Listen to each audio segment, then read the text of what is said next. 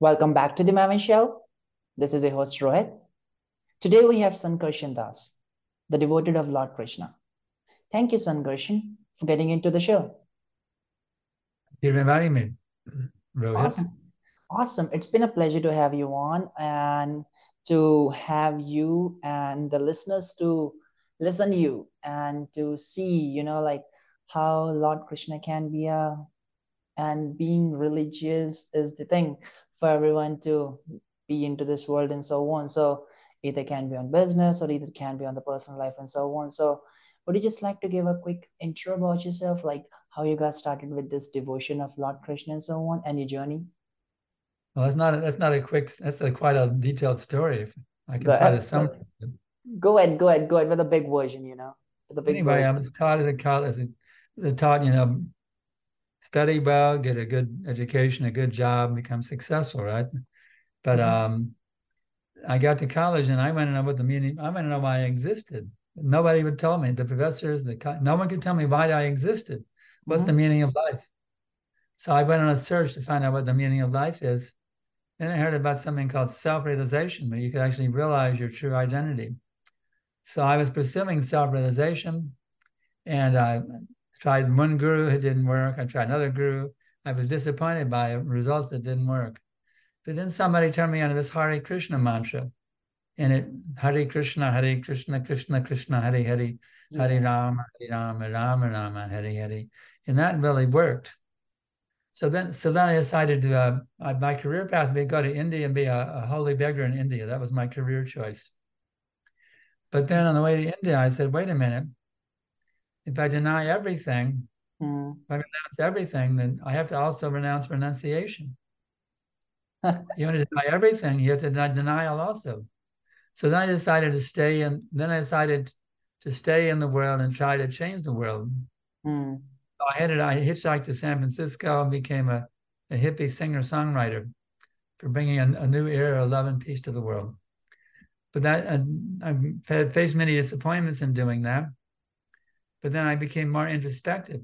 I, I knew that I figured out that Lord Jesus was a, was a, a self-realized soul. What made him perfect? I was wondering what made Jesus Christ perfect. Mm-hmm. So I was studying the Bible, trying to find out what made him perfect. And one day I found it. He says, Father, not my will, but thy will be done. But I had one problem. I didn't know what God wanted me to do. I was waiting for the voice for the and this is your mission. But no voice was coming. But then I realized, well, wait a minute. I can't hear God, but he can hear me. So I started praying, Dear God, play, please guide me how I can become your perfect servant. And then he sent a, a Swami, Vishnu Jana Swami, to uh, of the Hare Krishna movement to Austin. And I realized this was God answering my prayer. And he taught me of how to become Krishna conscious. And I tried it and it really works. So I've been doing it now for over half a century. That's awesome. Cool. So, you know, like you did everything to find a purpose in the life. You said you didn't know why you existed. There That's are right. so yeah. So there are so many people in this seven in this 8.8 billion full of population in this world, I guess so. And there are so mm-hmm. many people don't know what they are and like why they are existing, you know. The whole world is in ignorance, actually. That's why there's all these wars going on. They don't know the whole purpose of existence. Yeah. They think that their all their life is to enjoy as much as they can their material senses. So this this material body is not really us. We're actually we're spiritual beings situated within the body. Do you say I body or my body? You see? Mm. We always say I body. I mean, we say, excuse me, we always say my body. My means something different from me that I possess. So we never say I body. We always say my body. This proves that we're not this body. We actually know I'm not this body. But yet we spend our whole life trying to satisfy these senses, missing the real point of existence, which is to reconnect our spiritual identities with the Supreme Spirit or God. That's the whole purpose of our existence. We forget that point. We get caught up in materialism and live, completely lose the whole purpose of life, become miserable. Hmm. Cool. So tell us something about, you know, like happiness. Like what does happiness, happiness means? Yeah. Just like when you water the Buddha, just like when you when you uh, feed yourself, you just feed the foods in your fingers, or you give it to the belly. you give you give the food to your belly because the belly then distributes to the whole part of the whole body. So in the same way, if you give your loving service to God, who's the root of all existence, then that love goes everywhere. Mm. So the way hmm. to become happy is to give your love to Krishna or God. You can do it as a Muslim, as a Christian, it doesn't matter, a Sikh, a Jain. But when you give your love to that supreme person, then you become satisfied and you give the highest benefit to all living beings. And it really works. Try it, you'll love it. Good. Give your love to that supreme being, and you'll be in a state of bliss 24 hours a day. Guaranteed, it works. Cool. So, and tell us like the self-realization, you know, like what does self-realization means, you know, like who, realizing who you actually are. You're not your material body. You're an eternal spiritual being. You're part of God. The part is always meant to serve the whole, just like the part of the machine serves the whole machine's function. So since you're part of God, you're meant to serve God. That is your natural position. So self-realization means to realize I'm not this body, but I'm the I'm an eternal spiritual being. I'm the eternal servant of God. That's that's what self-realization is. And in this world, how should someone can have a best relationship with the God? You know, like Krishna yeah. says in the Bhagavad Gita, Krishna tells exactly how to have a perfect relationship with him.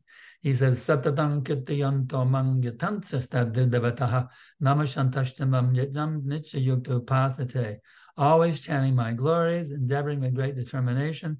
These great souls perpetually worship me with devotion.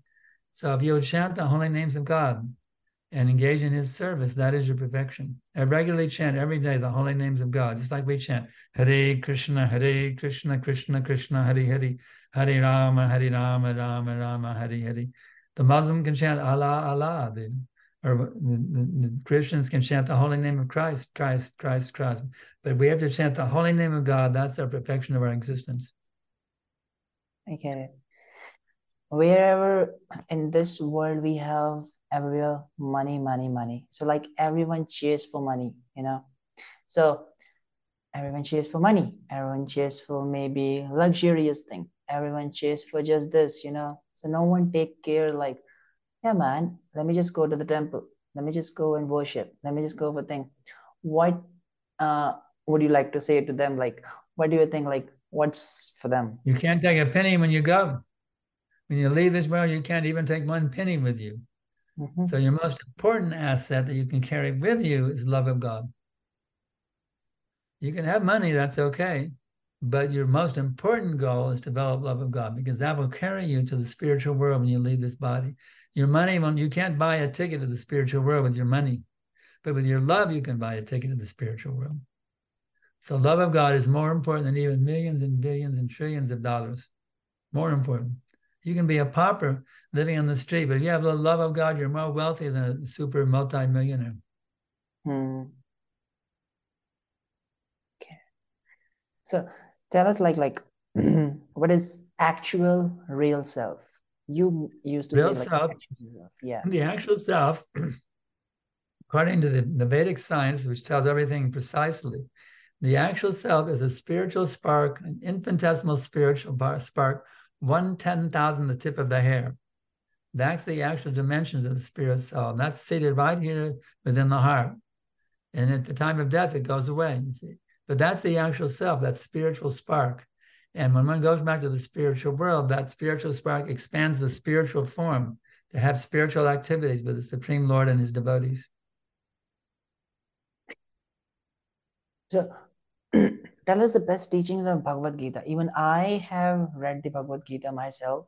Uh, I mean, two years, three years back, I guess, not full somehow. A little adhyay, you can say.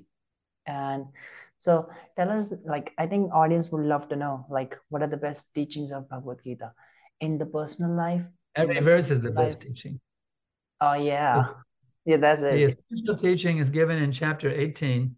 Uh-huh. Sarvadaman yaja ma mekang shadidang raja ahang tvang sarvapapebyo mokshishami shuchaha. Give up all varieties of duties and simply surrender unto me. I will deliver you from all your sinful reactions. Do not fear. So that Sarvadaman, give up all our duties and responsibilities and not being very important and take your one duty to fully surrender yourself to the Supreme Person. That's the essential teaching of Bhagavad Gita. Surrender to that Supreme Person. Okay, cool. And any best advice do you have for anyone? Anyone who is young or anyone who is maybe struggling, maybe hustling, maybe making a lot of money, or maybe making not any money about the religion, about being devoted to God for just few minutes every single time in a day, you know, what advice do you have for them? Anyone? Uh, the, the actual, just like when you have an electrical appliance, you plug it in, right? Mm-hmm. It's not plugged in, it doesn't work, right? You, you, how long do you keep it plugged in? 24 hours a day, isn't it? Uh, yeah, It's like we have a refrigerator here. It's plugged in 24 hours a day to the powerhouse. yeah, So if you want to actually get the proper utilization of your human form, you got to stay plugged into God 24 hours a day. Not just internally, plugged internally. in 24 hours a day Hmm. by, by engaging every thought, word, and deed in his loving service. Whether you're working your job or going on a walk, you have to always connect yourself with that supreme person, Krishna or God. Awesome. Oh, Otherwise, like a refrigerator, unplugged, all the all the produce will go bad. It's unplugged. You got to keep it plugged in. Got to stay plugged into that supreme person by devotion, by thinking, have thoughts of devotion, words of devotion, and acts of devotion. I get it. Cool.